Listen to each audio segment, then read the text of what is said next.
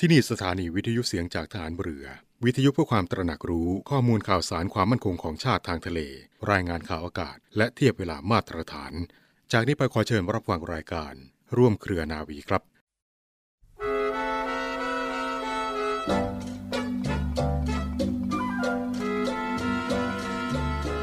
การใช้จ่ายโดยประหยัดนั้น จะเป็นหลักประกันความสมบูรณ์พูนสุขของผู้ประหยัดเองและครอบครัว ช่วยป้องกันความขาดแคลนในวันข้างหน้า การประหยัดดังกล่าวนี้จะมีผลดีไม่เฉพาะแก่ผู้ที่ประหยัดเท่านั้น ยังเป็นประโยชน์แก่ประเทศชาติด้วย พระราชดำรัสของพระบาทสมเด็จพระบรมชนกาธิเบศรมหาภูมิพลอดุลยเดชมหาราช บรมนาถบพิตร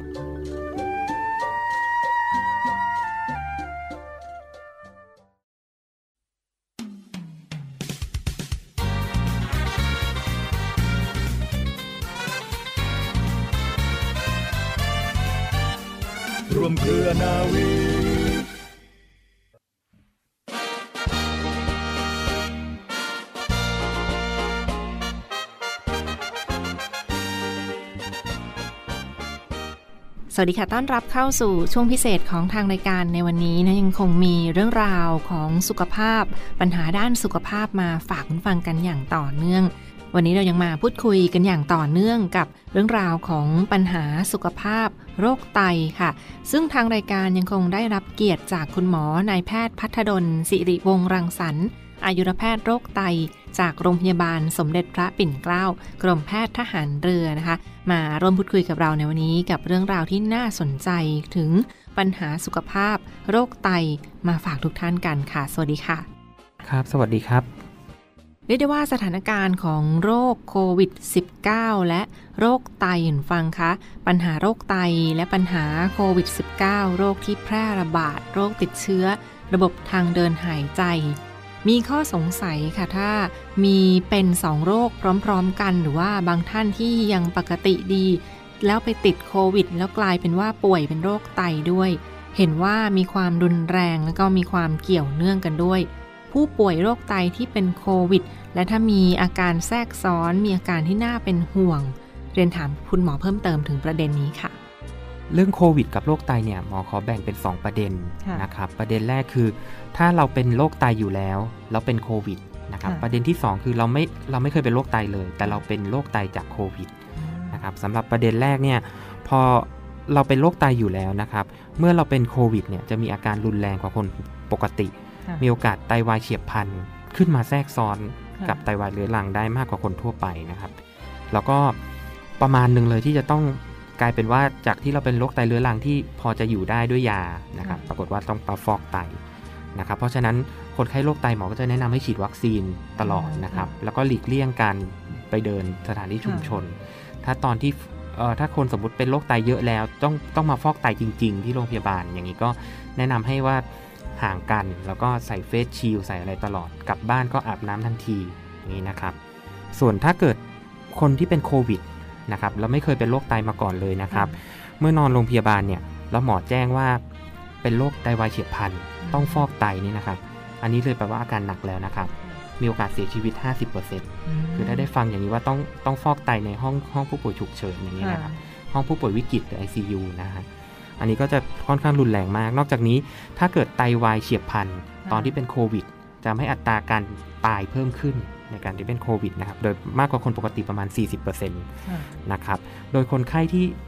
เราดูยังไงว่าเวลาเราเป็นโควิดปุ๊บเราจะมีอาการหนัก โดยส่วนมากคนไข้ที่หนักเนี่ยมักจะมีพวกสติสัมปชัญญะเปลี่ยนแปลงร่วมด้วยนะครับ เช่นอาจจะซึมซึมๆลงค่ะหรือบางทีมีภาวะเพ้ออย่างนี้นะครับ และเห็นว่าคนที่ติดโควิด -19 ติดโควิด แล้วก็จะมีอาการรุนแรงมากขึ้นด้วย ถ้าเป็นโรคไตด้วยอาการเป็นอย่างไรค่ะ สำหรับอาการที่ว่ารุนแรงก็คือเป็น อาจจะทำให้ไตค่าไตแย่ลงนั่นเองค่ะนะครับทำให้ไตวายเฉียบพลันแทรกซ้อนกับไตวายเรื้อรังเพิ่มขึ้นได้อย่างนี้ยนะครับเรียกได้ว่าผู้ป่วยที่เป็นโรคไตแล้วก็ติดโควิด -19 ด้วยอาจจะเสี่ยงต่อชีวิตมากขึ้นหลายเท่าเลยทีเดียวคุณฟังคะดังนั้นก็ต้องระมัดระวังเป็นพิเศษสำหรับผู้ป่วยที่มีโรคประจำตัว มีโรคติดต่อหรือว่า มีสุขภาพร่างกายที่ไม่แข็งแรงนะก็ต้องระวังทั้งการติดโควิด แล้วก็การไม่ประมาทกาดไม่ตก ถึงแม้ว่าจะฉีดวัคซีนเรียบร้อยแล้วค่ะ และประเด็นสุดท้ายค่ะคุณหมอคะเรียนถามถึงเรื่องราวของวิธีการรักษาผู้ป่วยโรคไตนะคะเห็นว่ามีเทคโนโลยี มีนวัตกรรมในการดูแลรักษาผู้ป่วยโรคไต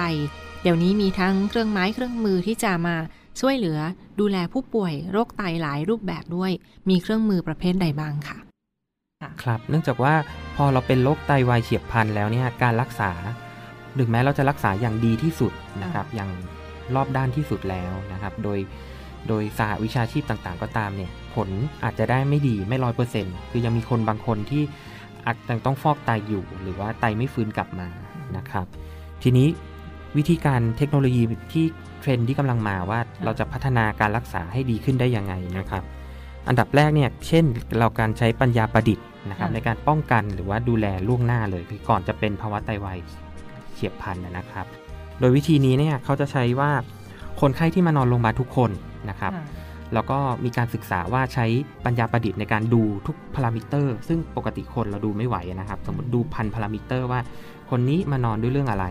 ดูความดันเท่าไหร่ที่ประจรเท่าไหร่ มียาอะไรบ้าง แล้วคอมพิวเตอร์ซูเปอร์คอมพิวเตอร์หรือ AI เนี่ยจะทำนายได้ว่า คนเนี้ยอีก 2 วัน จะมีไตวายเฉียบพลัน เพราะฉะนั้นตั้งแต่วันนี้หมอจะเข้าไปดูแล้วนะครับหมอไตจะเข้าไปดูแล้วอย่างนี้นะครับเพื่อป้องกันไม่ให้เป็นเลยตั้งแต่ต้นนะครับเพื่อตัดวงจรไปเลย อันนี้ก็เป็นการ adapt ของปัญญาประดิษฐ์เข้ามา อีกแบบหนึ่งก็คือการใช้ตัวตรวจชีวภาพหรือ biomarker นะครับเนื่องจากว่าค่าไตหรือว่าที่เราตรวจในเลือดปัจจุบันเนี่ยไม่มีความไวพอ ในคนที่เริ่มมีไตสูญเสียหน้าที่แล้วนะครับ เช่น biomarker พวกนี้เราตรวจได้จากเลือดแล้วก็จากปัสสาวะนะครับจะเป็นตัวพิเศษนะครับ เช่นตัว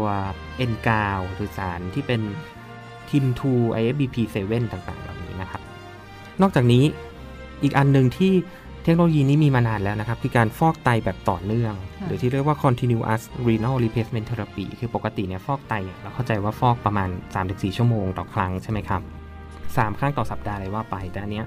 สำหรับคนที่เขาความดันต่ำหรือผู้ป่วยวิกฤตที่นอนในโรงพยาบาล ICU เนี่ย ถ้าเราไปฟอกด้วยวิธีการเร็วอย่างนั้นนะฮะ4ชั่วโมง ก็จะทำให้ความดันตก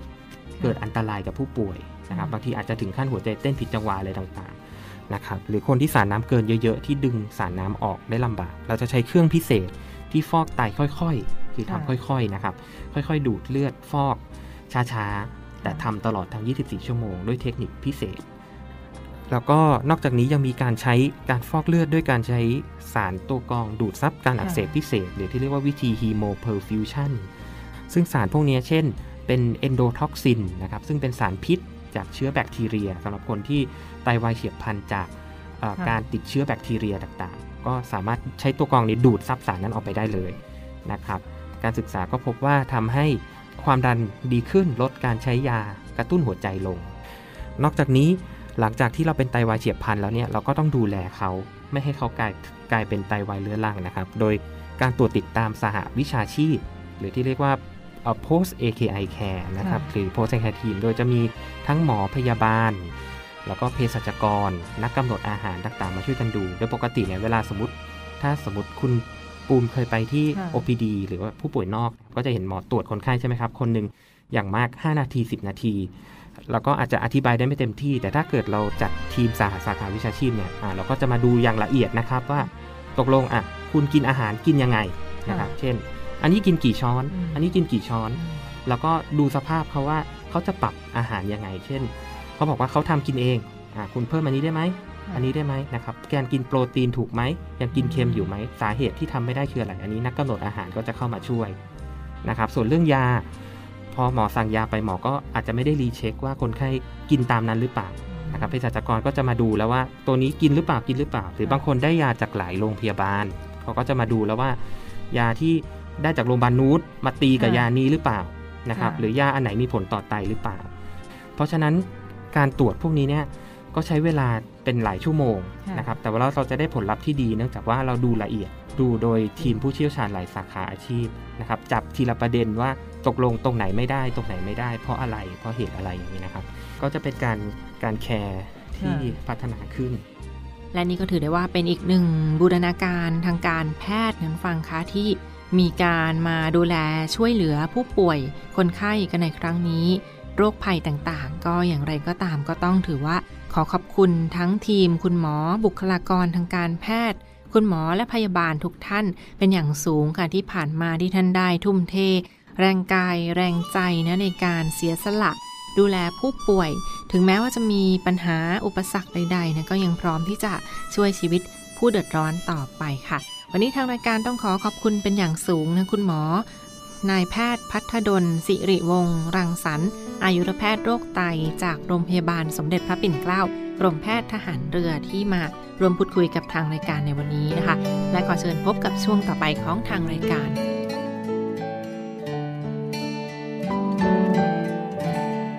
ในยามที่ท้อแท้ขอเพียงแค่คนหนึ่ง จะคิด ถึงและคอยห่วงใยในยามที่ชีวิตมันมองร้องไห้ขอเพียงมีใครปลอบใจสักคน ในวันที่โลกร้างความหวังให้วาด มันขาดมันหาย ใครจะช่วยเติม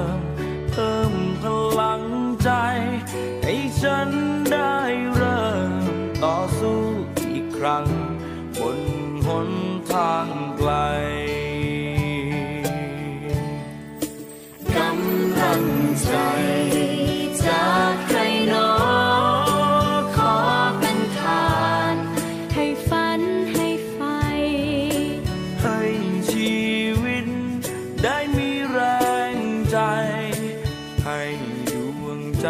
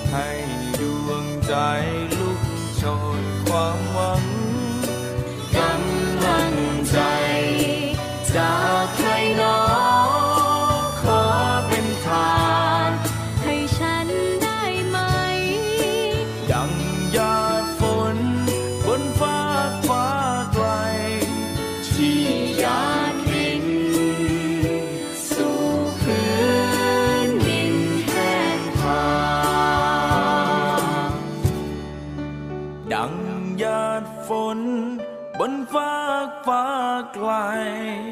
ที่หยาดริน สู่พื้นดินแห้งผา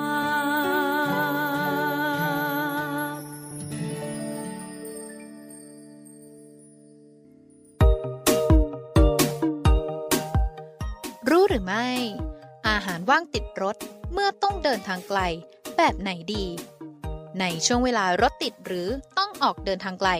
การเตรียมเสบียงติดรถไว้แก้หิว แก้เบื่อหรือแก้ง่วง อาจเป็นวิธีหนึ่งที่ช่วยลดความเครียดและเบื่อหน่ายได้ค่ะ นักกำหนดอาหารนะคะมีข้อแนะนำในการเลือกเสบียงติดรถที่ดีต่อสุขภาพของคุณค่ะ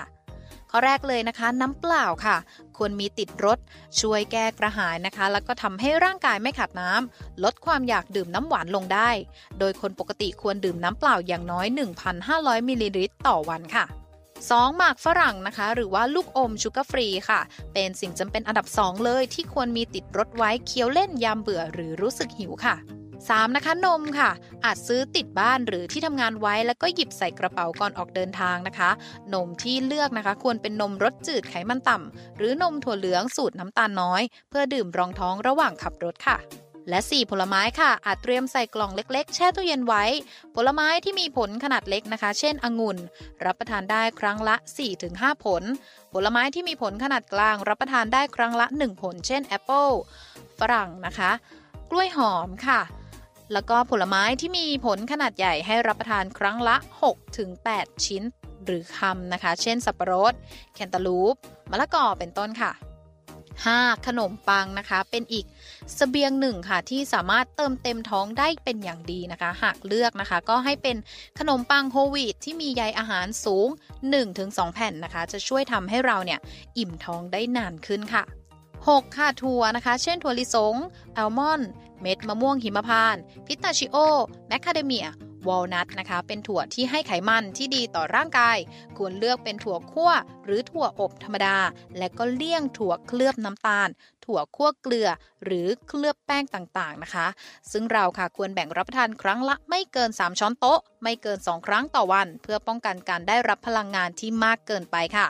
และ 7 นะคะ คุกกี้หรือบิสกิตค่ะ อยู่ในอันดับสุดท้ายของอาหารที่ควรมีติดรถไว้เลย เนื่องจากเป็นขนมประเภทที่มีพลังงานน้ำตาล และก็ไขมันอิ่มตัวค่อนข้างสูงค่ะ ดังนั้นนะคะ ควรรับประทานไม่เกิน1หน่วยโภชนาการ ตามคำแนะนำบนฉลากโภชนาการ และก็อ่านฉลากโภชนาการก่อนเลือกซื้อด้วยค่ะ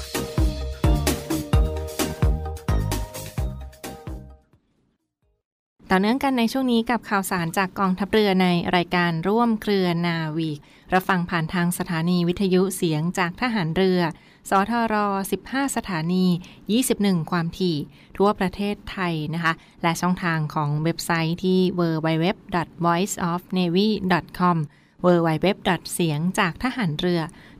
.com ค่ะ และรับฟังย้อนหลังกันได้นะ มีหลากหลายรายการด้วยกันที่ แอปพลิเคชันนะเป็นเสียงจากทหารเรือพอดแคสต์และเสียงจากทหารเรือ Spotify ค่ะ หลากหลายช่องทางที่อยู่เคียงข้างกับคุณฟังกันฝากกดไลค์กดแชร์เป็นอีกหนึ่งกำลังใจให้กับทีมงานกันด้วยนะที่ Facebook Fanpage ของ Voice of Navy ค่ะ วันนี้มีอีกหนึ่งข่าวสารพยากรณ์อากาศจากกรมอุตุนิยมวิทยามาฝากฟังกันนะคะ ในส่วนของการรับมืออากาศเย็นถึงอากาศหนาว ในห่วงสัปดาห์นี้ถึงวันที่ 27 กุมภาพันธ์ กรมอุตุนิยมวิทยากล่าวถึงอิทธิพลของมวลอากาศเย็นกำลังค่อนข้างแรงจากประเทศจีน แผ่มายังประเทศไทยตอนบน ปกคลุมประเทศไทยตอนบน ระหว่างวันนี้ถึงวันที่ 27 กุมภาพันธ์ 2565 ทำให้บริเวณประเทศไทยตอนบน ภาคเหนือ และภาคอีสาน มีฝนลดลง และมีอากาศเย็นในตอนเช้า โดยภาคเหนือและภาคตะวันออกเฉียงเหนือ ภาคอีสานมีอากาศเย็นถึงหนาว ภาคเหนืออุณหภูมิต่ำสุด 16-19 องศาเซลเซียส บริเวณยอดดอยอุณหภูมิต่ำสุด 6-14 องศาเซลเซียส ภาคตะวันออกเฉียงเหนือ อุณหภูมิต่ำสุด 12-16 องศาเซลเซียส ยอดภูเฉลี่ย 8-14 องศาเซลเซียสและส่วนภาคกลาง ภาคตะวันออก รวมทั้งกรุงเทพมหานครและปริมณฑล มีอากาศเย็นในตอนเช้า สำหรับลมตะวันออกที่พัดปกคลุมอ่าวไทยและภาคใต้จะมีกำลังแรงขึ้น ประกอบกับมีหย่อมความกดอากาศต่ำบริเวณเกาะบอร์เนียว เคลื่อนเข้าปกคลุมบริเวณประเทศมาเลเซียทำให้ภาคใต้ตอนล่างมีฝนมากขึ้น และมีฝนตกหนักในบางแห่ง ส่วนคลื่นลมบริเวณทะเลอ่าวไทยมีกำลังแรงขึ้น และอ่าวไทยตอนล่างมีคลื่นสูง 2-3 เมตร บริเวณที่มีฝนฟ้าขนองคลื่นสูงมากกว่า 3 เมตร จึงขอให้ประชาชนบริเวณภาคใต้ระวังอันตรายจากฝนตกหนัก และฝนที่เกิดขึ้นสะสมไว้ด้วย ส่วนชาวเรือควรเดินเรือด้วยความระมัดระวัง และเรือเล็กควรงดออกจากฝั่งค่ะ ติดตามพยากรณ์อากาศได้เพิ่มเติม เช่นเดียวกันค่ะที่เว็บไซต์ของกรมอุตุนิยมวิทยาฟังคะ www.tmd.go.th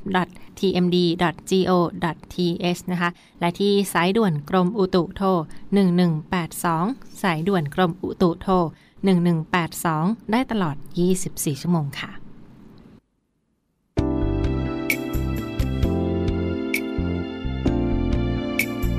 ร่วมเครือนาวีก